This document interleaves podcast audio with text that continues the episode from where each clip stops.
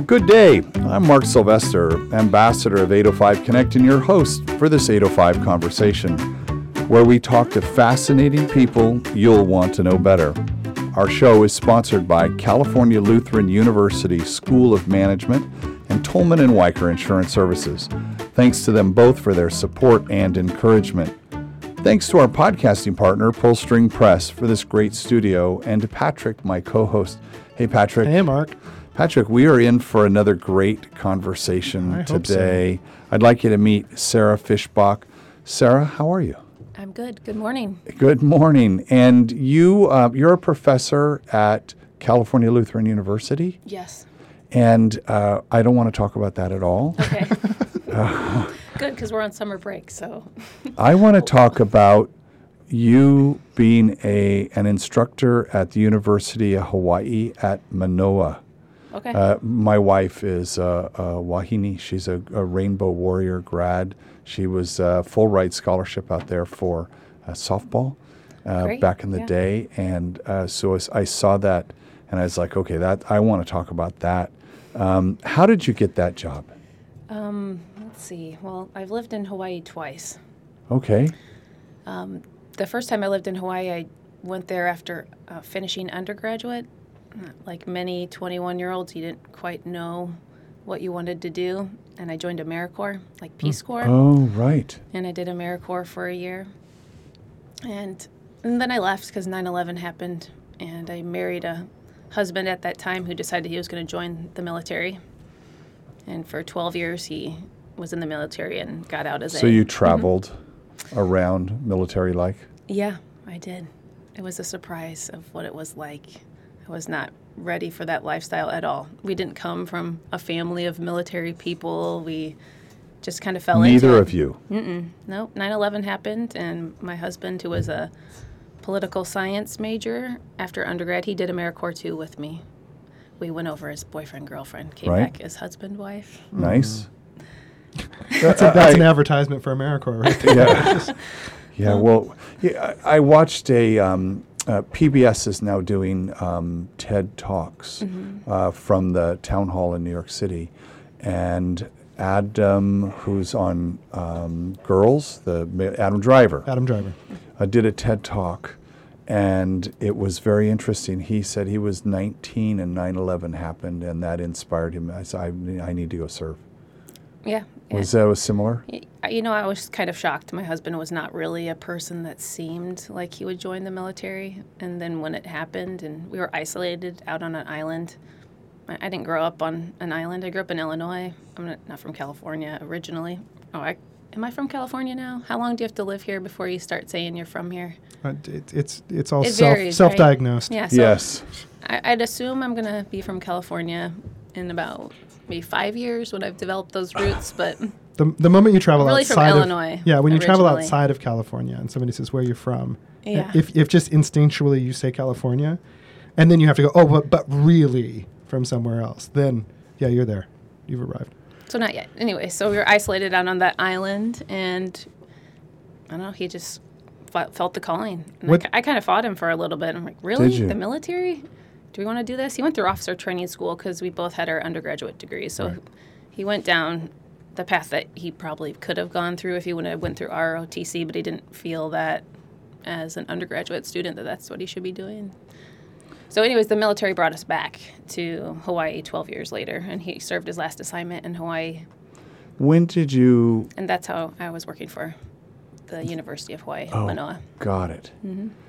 That's a beautiful campus. I mean, Oh, that, it was great. Shidler right. School of Business. It was beautiful. The faculty offices are not very nice, though, if it makes you feel any better. Be- because they don't face the beach. Or yeah, they don't face the ocean. The windows are real small. Oh, yeah. But when you go outside, it's still Hawaii. but it's Yeah. that it's Yeah. that drive to work is pretty spectacular. Hawaii is magical.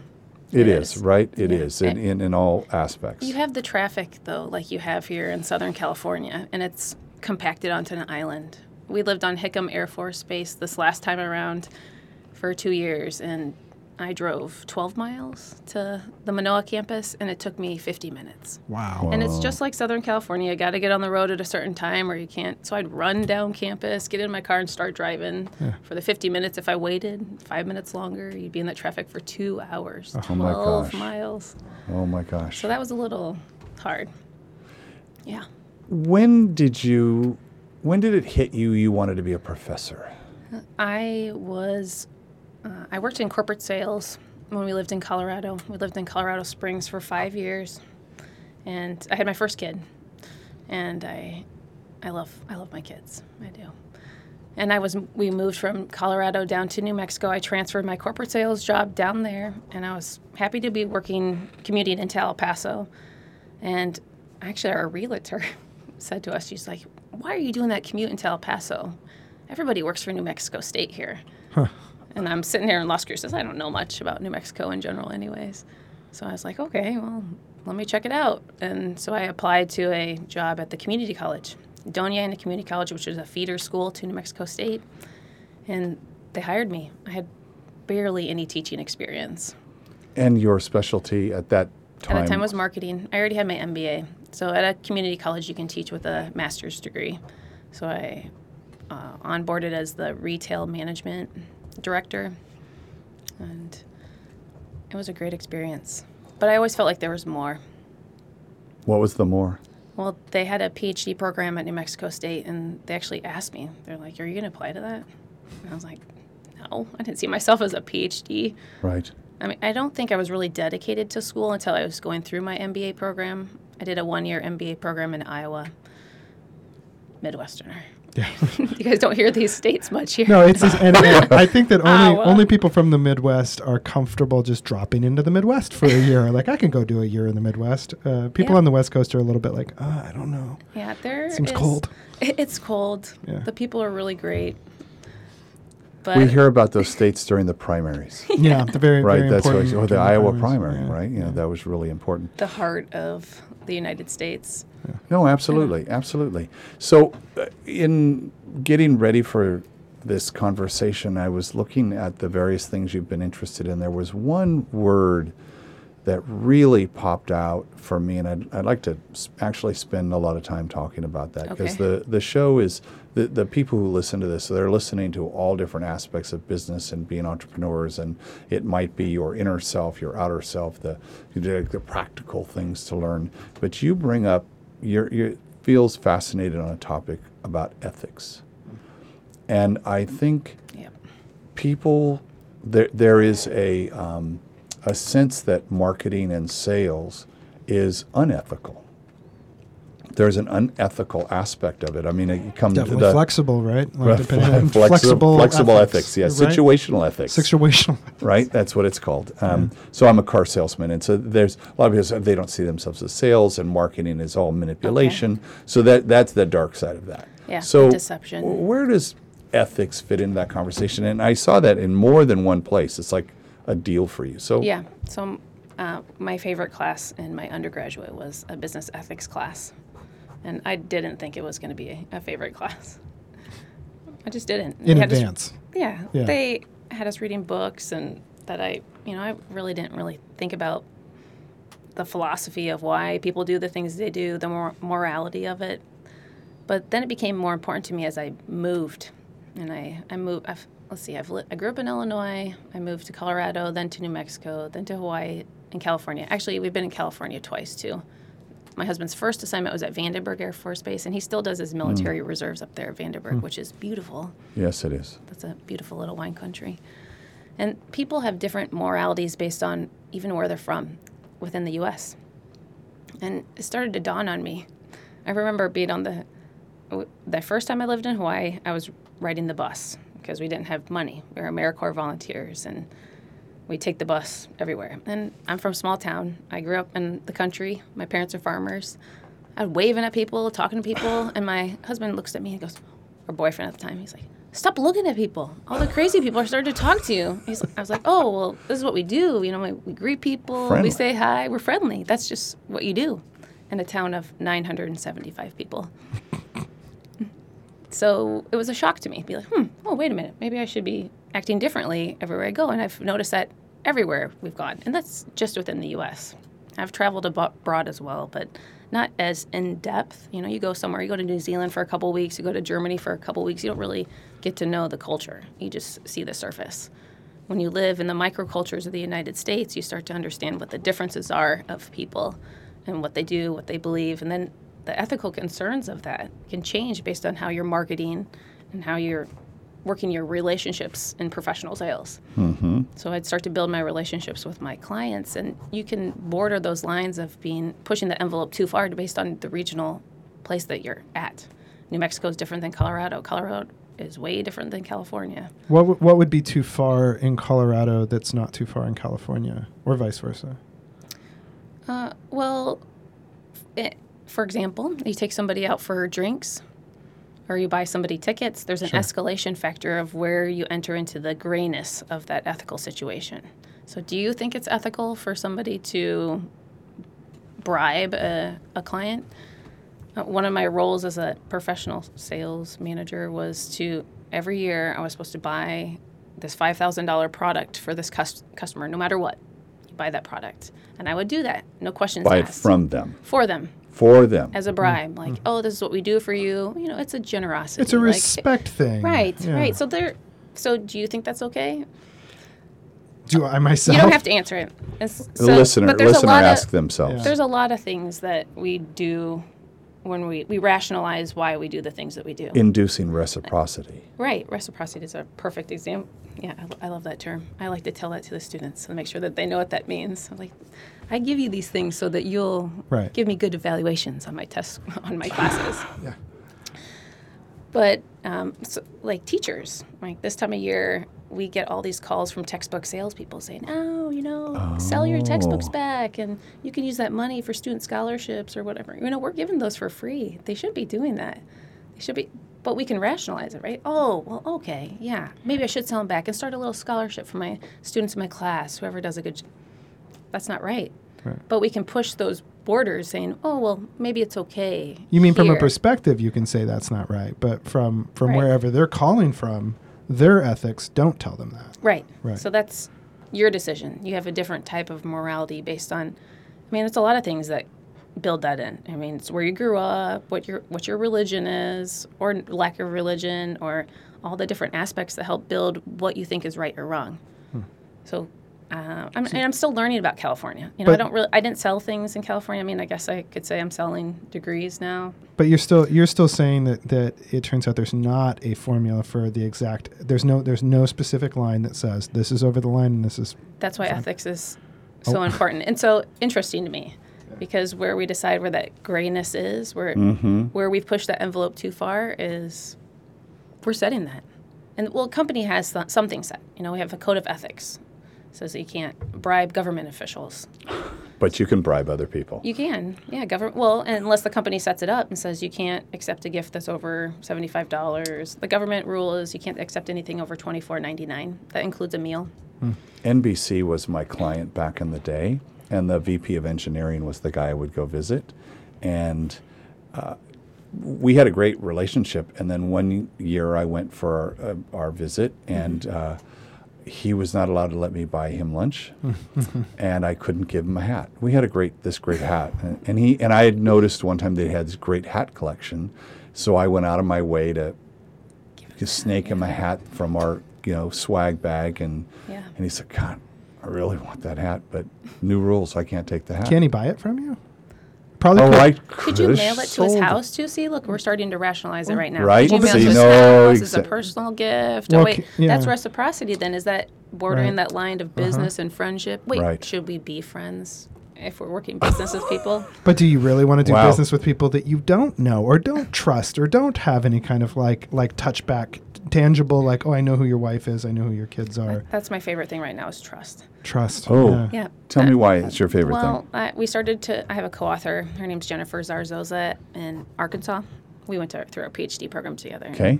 We just write a lot of fun things together, or I think they're fun. Yeah. So Okay. we're working on native advertising right now. Native uh-huh. advertising. What does that mean?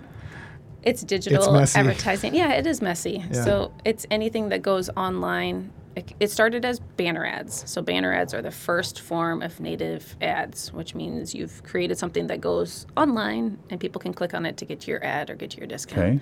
So then it's expanded farther um, to advertorials. Advertorials means the marketer is writing the advertisement for the company. And consumers don't really know that. You mean like it's it's like an editorial? That's what you're getting. Yeah. but it's advertorial. So it's advertisement that's an editorial, not written by the people of the magazine or the newspaper. It's written by the marketers, which now that doesn't seem so weird either, right? Well, because they're the ones with all the information about about the given product or whatever. But it's when they portray that that that, that advertorial is original content that is free from advertisement. Or, Right. Yeah. So once we figure that out, right? So consumers are going to start to figure out that marketers are writing these av- these advertorials or editorials for the papers. Then they start to move away from their trust with that company. Mm-hmm. Do you trust them if that they're going to give you the products that they say they are, at the price they say they are, if, if they're really just putting um, ad campaigns into the stuff that you're reading without telling you? Have they have so they that's what Native Advertising Company or the IAB, which is the Interactive Advertising Board, is creating. They're creating guidelines Mm. on how to inform consumers that these ads are actually written by companies. So you'll see little things like that say sponsored content or the ad. When, when Google used to, whenever you Google something, the pink at the top of the page Yes. is all the like stuff that you know it's sponsored content. Well, the IAB set up those rules so, so consumers knew that everything that you Googled that was in pink, you knew it was an ad, not actually says ad by it, and they're starting to set up guidelines for native advertising too. So trust is important. So they say that there's three factors of that. There's trust. It's yeah, I'm not gonna remember all of them now. I'm on Oh, I break. love threes. I want more. Our listener loves threes. Yeah, what well, are those I'm, 3 I'm sure it things? is three. Let me just think. Been on summer break for a couple weeks now, so it's trust. Um, it- auth- auth- I don't know. Maybe it is authenticity, and then I'm totally blanking. Yeah, that's nice. That's this is the. I love when we get a professor in here. And we can. The, all of all of your students are listening right now, screaming at their at their we know what it is. Yeah, she said it in class like the last week of class. What the hell? She knows Oh. this one. Come on, you can do it. That's what they're all yelling right Write it down. Yeah, That's why we have PowerPoint slides. Yeah, So yeah, that we so you remember the things you that we need to know. you can turn and just gesture at it as if you already know what it. Oh yeah, Oh, that's yes. right. Yeah, yeah, yeah, yeah, yeah. That's I'm what I still not gonna remember it. The Yeah. more that you talk about it, like That's I'm fine. trying to. I'm, think I'm about trying to stretch and give you know. room, I know, but instead you're engaging me just rather than sitting over there in the corner thinking about it. What is it? Oh, uh, oh, oh, I know what it is. It's relevant. See, So it has to be there. relevant to Relevant. the consumer. So we started to do this test, my co or my co-author and I, and we created videos. We got a little grant, five thousand dollar grant grant to create videos, and use some students, our paid students, to um, portray themselves as these fashion editors, and then we embedded them into different types of native ads. One was a banner ad, one was an advertorial, and the one was an in-feed ad, like you would see if you're going through uh, Facebook Mm-hmm. and then you Right. click on it, or sometimes it's autoplay. So we wanted to see if that influenced people. If we gave them like a preface that said, "Hey, this is a fashion designer that's going to tell you about some brands," you know, does it help increase your level of fashion consciousness? And then we tell them later that this is a native ad. Do you know what a native ad is? Do you feel duped that not knowing that what this was and that the company, you know, this isn't a real fashion editor to see how it influences their ability to trust. And what we found first, when we, we first, okay, so we tested it with real, not real people. I say real people. Right. I, I mean, as my if- students are real fake people, Yeah. Sure they are. but I force them Not to do yet. things. So uh, we tested it with prof- professionals um, through Qualtrics panel, which is a panel service that seeks out people that fit a certain criteria. So they had to be between the ages of 30 and 42. They had to have an income of $50,000 or up, and they had to reach a level on the fashion consciousness scale of four or above out of a scale Is of there five. a fashion consciousness scale? there is. There There's whole books of scales. That seems like that seems like a very. Uh, this is kind of like getting uh, informed jury duty, right? Like people people on a jury who can afford to take off the time from work. Um, h- how do you find somebody who's got over fifty thousand dollars uh, on a, as an income that's that's really into to, into participating on panels? Yeah, that's what I thought too. Yeah, You know, what do they get paid? a I- couple bucks. I mean, maybe they just do it because they find it interesting. Either way, so Community survey, Qualtrics yeah. puts that the we pay for it. You Sure, know, we, yeah. We put the whole survey together and then they launch it through their panel to find out, you know, meeting our criteria. And what we first found is that it didn't influence people. It didn't. No. After all, you know, and but for students, it did, and it was changing how their perception of it. And we use this term called ethical efficacy. Um, you can attach anything to efficacy. It can be fashion efficacy, it can be self efficacy. Efficacy just means your ability to believe in yourself. So ethical efficacy is your abil- ability to believe in your um, understanding of ethics or be able to act ethically. And it changed them once we told them about it. It changed their Huh. effect, but it didn't change The students. the, it changed the changed students. the students, but not the consumers. And we think because of all the research that's being done by IAB is that it's too relevant. So if this It's if too it's relevant. too relevant. So we you will click on an ad. You will click on a banner ad. You will click on an editorial if it's relevant to you. So this So the fact that you had a panel of people who were into fashion. were into fashion. It- they were it- they were our target market. It they were between the ages of 35 and 42. They made over $55,000. They had all the criteria. they were all lined up. They were- wanted it. Yeah, they wanted it. well, yeah. and think about yourself. I mean, you're searching. I, I do it. I mean, I'll be ordering some books that I kind of have to read and kind of like to read, right? A little bit of both.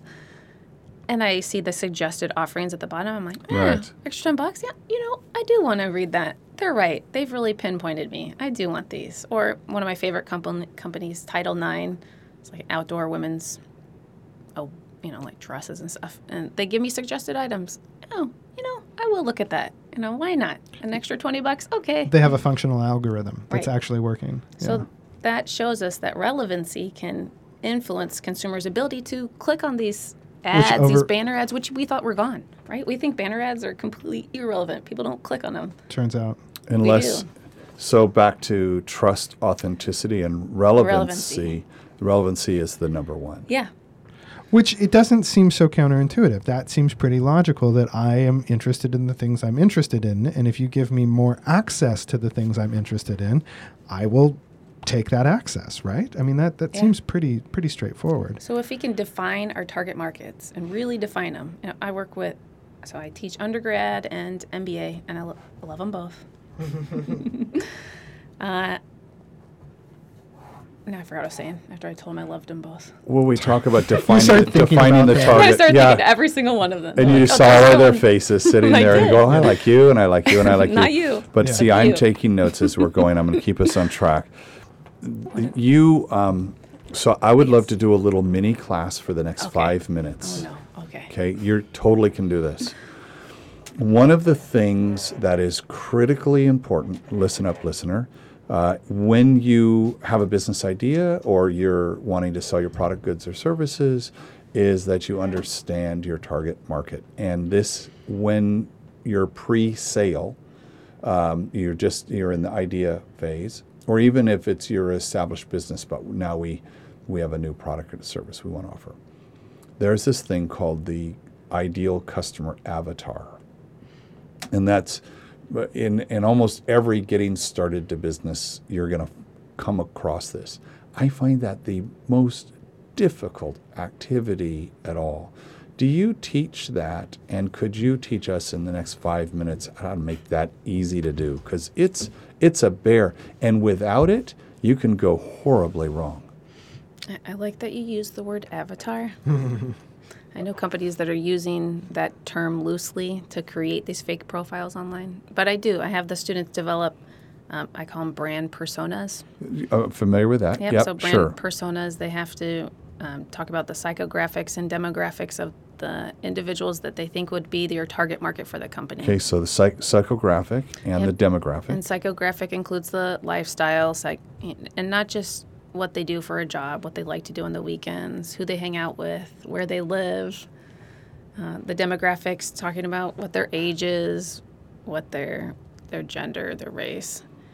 Uh, so I- let's have I- a let's have a I- let's create a fake product here. Okay. Uh, so a, a fa- we talked about fashion. So Okay. it's um, I've got a new line of um, Wait, wait, now careful here with what you're about wear. to say because No, you're it's about athletic- I know. I'm just wear. afraid that you're going to throw out a million dollar idea and then you can't pull that Ah. back in. It's being recorded. I'm a Mark. okay. giver. I'm, I'm a just giver. saying, be careful here. uh, I'm influenced by We're here to um, share. Yeah. this. This um, there's a athleisure, right? So Yeah. athleisure is a category. I didn't know that was like it's okay to wear Lululemon at work. You know that kind of thing. Yeah. So so, so yeah, as I, Or- he's yeah. wearing his Lululemon pants. You know, Uh, if people are wearing Lululemon, that they're not going to the gym. They're just going to show off their clothes. Right, and that they can afford a hundred and twenty dollar pair of pants, right? Right. Uh, th- but so I've just come up with this great idea. Yes. So now I'm thinking of who wants to buy these this line of clothing that I'm so brilliantly designed in my head. So when we think of psychographic, give us some examples of how you might define this potential purchaser. Okay, so I have the students uh, name the person first. Name them. And naming okay? is important, so we'll name her. It's a her. It's already a It's her. already it's a her. already a her. Yeah. So you gendered her, Yep. Right? right? Okay. It's a girl. Uh, she is. I put a, put her between the ages of uh, 37 and 45, Very specific. and she lives in Malibu. Okay. Uh, she has an inheritance, or her husband is Wow. really wealthy. It's a beer magnet. A beer magnet. I'm just saying he's got. That goes on a refrigerator. No, I mean he's Oh. he's uh, from a family that uh, brews beer. Okay, yes, yeah, he's a crafter, a beer Mary- crafter, and it's gluten free beer Of course. Right. Right. Right. because that's what we like in Southern California. Topical.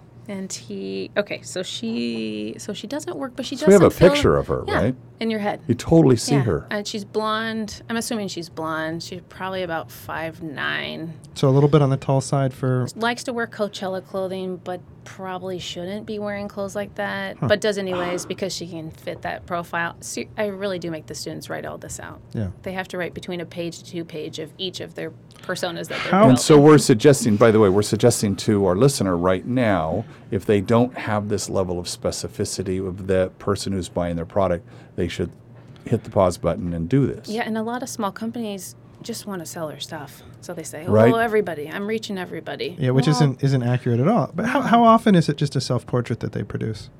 Oh. the actual. The students, when the students produce the th- they this have profile. to put a picture with it, and some. No, but I mean but I a mean- self portrait of themselves. they just Oh, end up describing themselves. Well, usually one of the two, yeah, yeah, right. depending on the product. Because Yeah. sometimes I, I, especially my MBA, they work with real companies. Sure. Uh, so we recently did a project with Big Brothers Big Sisters, and then we worked with the library and the Library Foundation in Thousand Oaks. So they had to develop the clientele of who's going to the library, and that wasn't a picture of themselves.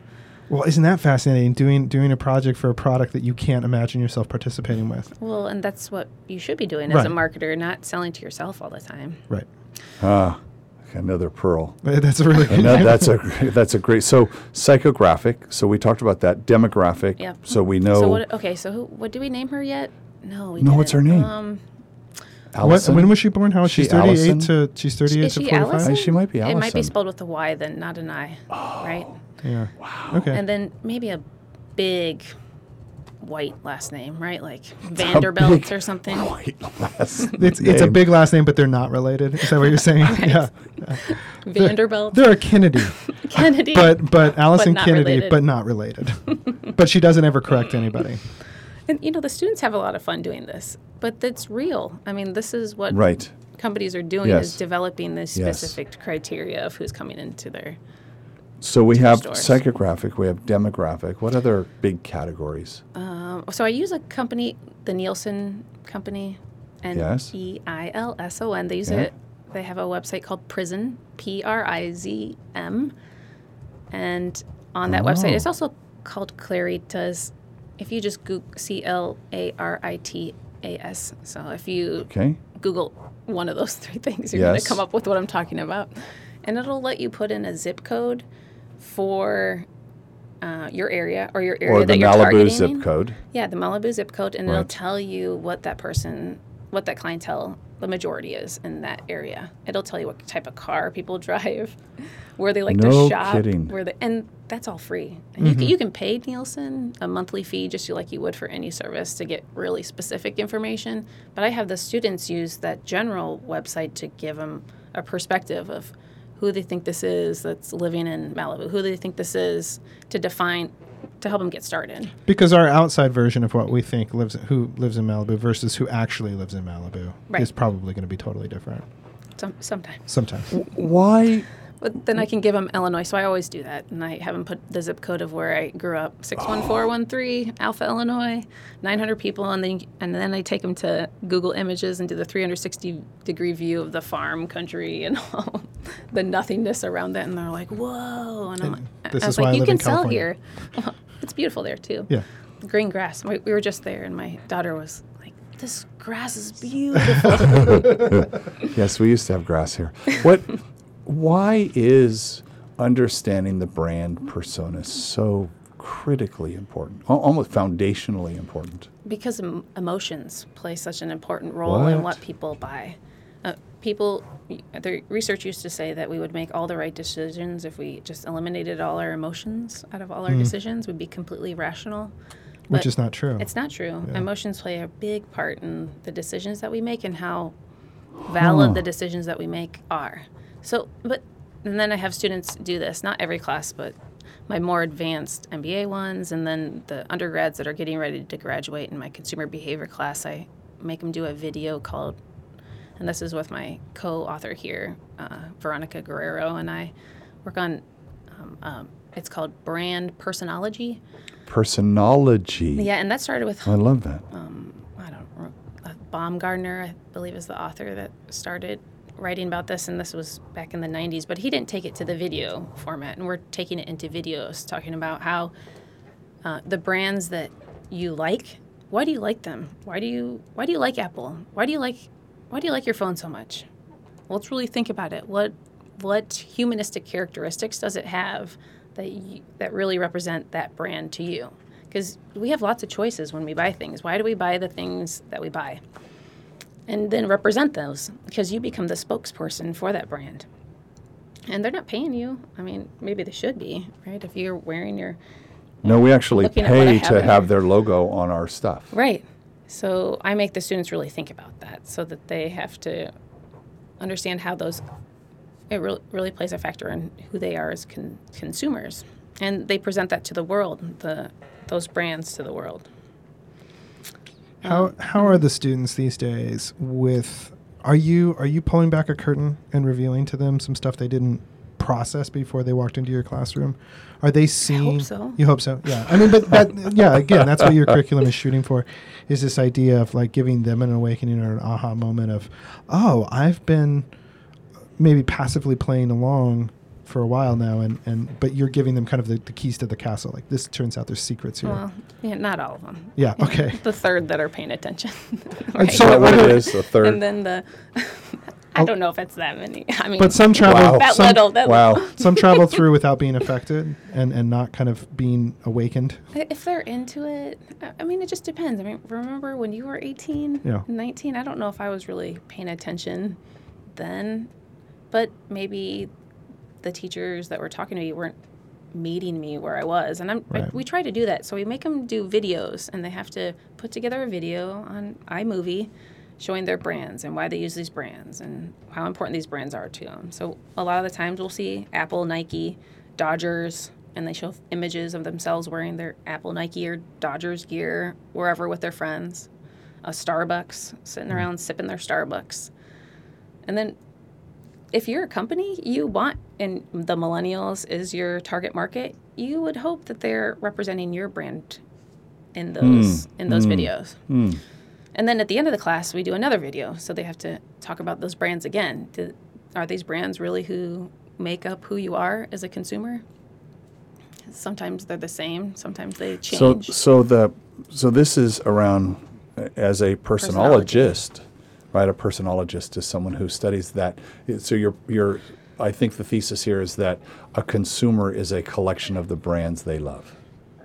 yes. And so if I took a, if I would make a visual of this and I drew an outline of a human and then I just pasted in all of the brands, if I were to go to their home and look in the car and all of those things, I would see all of those brands. And that then becomes the brand persona. So that's reverse engineering it. Say, oh, um, uh, Allison, with a Y. what what are the the the as a personologist and I archaeologically or anthropologically studied her, Yes. I would know these are all the other things that she buys. I'd not ever considered that in doing uh, brand persona work. Like, what are the other things they buy to see am I aligned with those things? So this is where we tap into the ethics, right?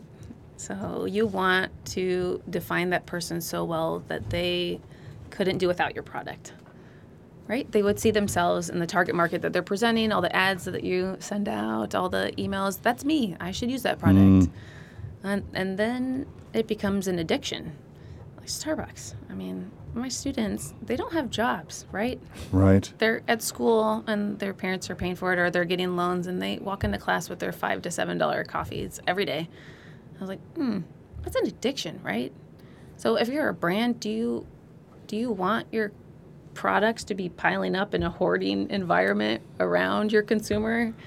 You know, thinking, oh no, this is they've want it so bad that they can't live without it. There's I was reading a book. So you're you're challenging that as an ethical Yeah, I am. I that, think that it's stickiness. Yeah, I mean, y- there's a there's a line.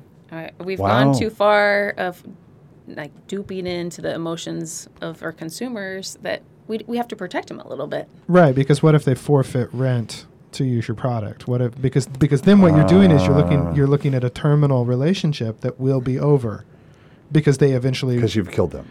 well you've Well, terminal. yeah you've you've, You've, done ended, you've ended it. You've ended the relationship. yeah, I'd rather. I'd rather drink Starbucks than pay for rent. I'd rather smoke cigarettes than Than- eat right, right. lunch. You know, there's things that can happen to consumers where if we're tapping into their mind so much that we're connecting with them and their emotions and their feelings, then they're going to want us over the things that they need. Well, Lululemon came out with new stuff every Monday, and I had to go get it, and I didn't pay my rent. I, I I always think that it's or um, they forf like I, I always we, we have this debate about like um, wanting or belonging to a brand so badly that you'll you'll forfeit relationships at Thanksgiving with it. You know what I mean? Like you'll get in that argument with your cousin over like oh I'm a Mac I'm a PC and then you'll like go to the mat with these pe- and he's an idiot. You know like and you're like you just wrecked Thanksgiving over a brand We do. loyalty. We get tied to our things so much. I mean, I, my husband just wrecked my Subaru. Oh, no. Totaled it 101 to the 405. Oh, He drives down to El Segundo every day uh, from Thousand Oaks. So it was it was going to happen. Yeah. And he didn't get hurt, so I can talk yay. about this. I was going to ask. but he did total my car. And I had my Subaru since 2007. it was a good one. Yeah, it was a Yeah, good one. It yeah. lived with me in Colorado. We, I went on a ship, like to Hawaii, put it in a crate. Wow. Spent two years in Hawaii, Wow. then made it to California. It's a commitment to a car. Her name was Vanessa. Her name was Vanessa. Vanessa. Do you Well, name nice. your car, don't you? What color? Maroon. Oh. no, she Black. was silver. Silver. So there's the Oh, people silver. who name their cars and the people who don't. So we can divide the world that way. I way. don't know. Or should we though? Do you not That's have a ethical relationship question. with your vehicle? well, that I mean, and there, well, with all products, you know, we build those relationships, Right. Uh, and companies tried to enforce those, so I would want to go buy another Subaru. I I didn't.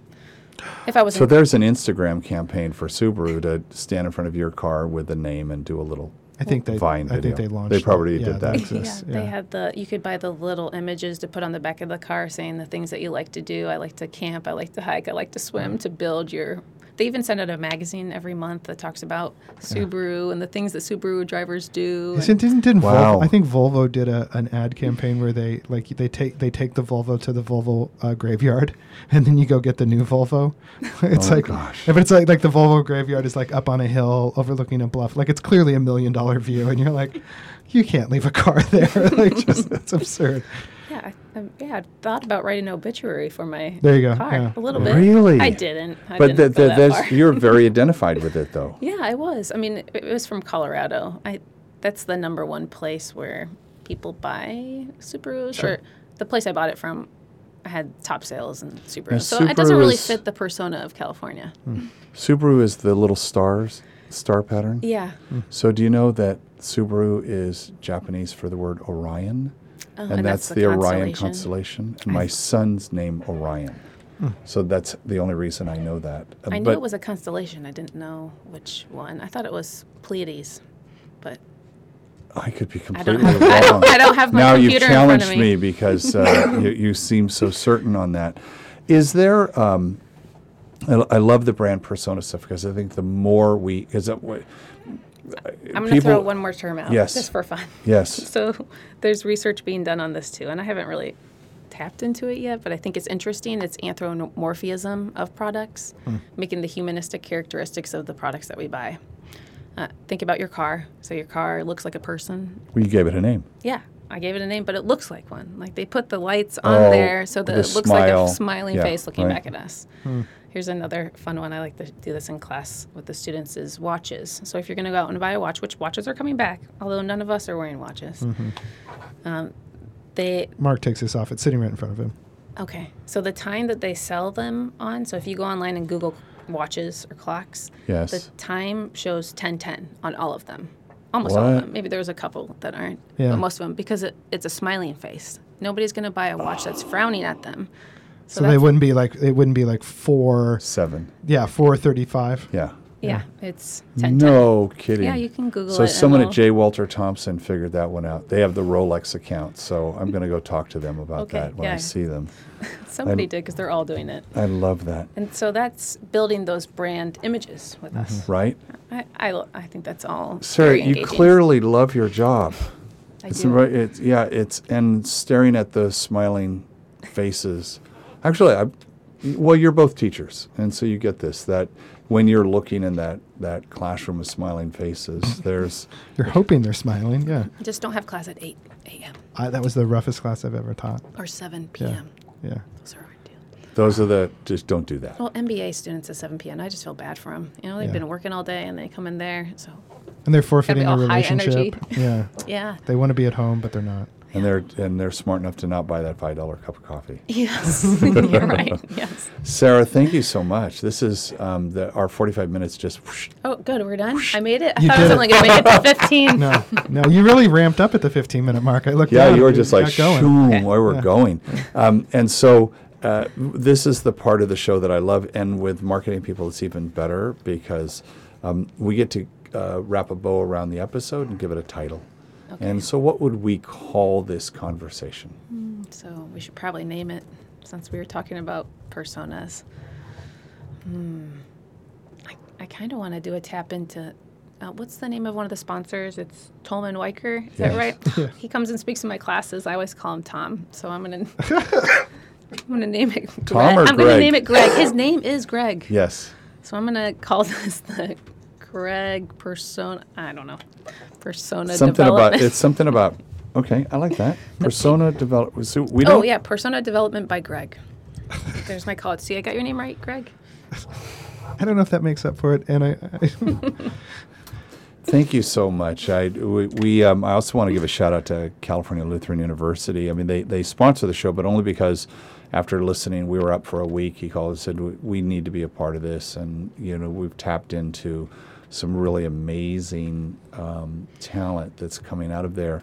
And I was mentioning last week, Patrick, that um, we we've had a lot of professors on, and I feel that the only people that get to hear this wisdom are the students and other professors when you go to professional conferences, and that the general population doesn't get to profit from this. Get the well, so that's I'm why glad that's we why get we can do it. charge tuition. Because Yeah. if, if it was just free and down at the park, nobody would listen. Well, we write papers that nobody else can read, so Yeah. that we become the consultant interpreters for it's each really other. smart. It's I really love that. Well, this show gives us a, a, a way to have those voices. So thank you for joining us so you. much. How how do if uh, what's you gave us uh, several websites, but someone who wants to learn about the brand personas and, and how important that is, what would you have them go look at? Um, I would have them do that the Nielsen website, Claritas, or Prizm. I'd have them start there, typing in zip codes to look up general information about Like their own zip code, Yeah. just to say, how do I just to- fit in? That just that to might see be fun. The demographics and lifestyles, so they understand how specific it can get. I love that. I'd have them use Google Trends too. Do you use Google Trends at all? I Yeah. just learned about Google Trends literally yesterday, and it's my new favorite website. That's how it, that how it ha- that's how it happens in Altoid. Is is the moment you hear the word within 24 hours, you you're going to hear it a bunch more. Mm. is that. Yeah. That's what happened to my mom. She somebody said, "Would you like an Altoid?" She said, "What is that?" And they said, "How can you not know what an Altoid is?" And then all of a sudden, billboards, banners, everybody, it's in everybody's hand. New car got that you drive. Yeah, yeah. Google Trends. Uh, I'm in a, working on a project with J. Walter Thompson right now, and we're coming up with. Um, there's a lot of copywriting that has to be done on very specific things, and one of them is we're naming badges in an application, and it has to be globally, culturally relevant. So we can't use the word awesome. We can't use. There's words that just don't play, mm-hmm. and so the copywriter because I said, I, I'm not sure of that word, I'm not sure of that word, I'm not sure of that. Just go rethink it. That's the only direction I gave him. He came back with Google Trends and he said, in fact, this word performs five times better than this word. And then I was like, well, how do you know that? and then I, he sent me the link and I looked. And more important to me was there was a world map underneath it. Mm-hmm. And you could see how that word played across the world. And I was like, oh my gosh. So that's just in Google, though. I know that Google takes up a lot of what we see on the internet, so I do start the students there. So like type in a company name, and at the bottom of the page, it'll tell you the terms that are used, so you can put those in your SEO if you're generating links. Right? But then it gives you up and coming, and those are that'll show you where the competitors are. So if I type in Patagonia, it'll show REI, it'll show all the different terms that people search for when they search for Patagonia, or fleece, or down jacket, or so all those terms need to be in your SEO. So a smaller company can do the same thing to see what people are searching for when they search their hmm. company. But if you get too small, you don't you're not even a blip on the radar on Google Trends. So one of my favorite marketing companies in Thousand Oaks is Mustang Marketing. I had my students do a little project on him, and it was like bleep, there's nothing on there.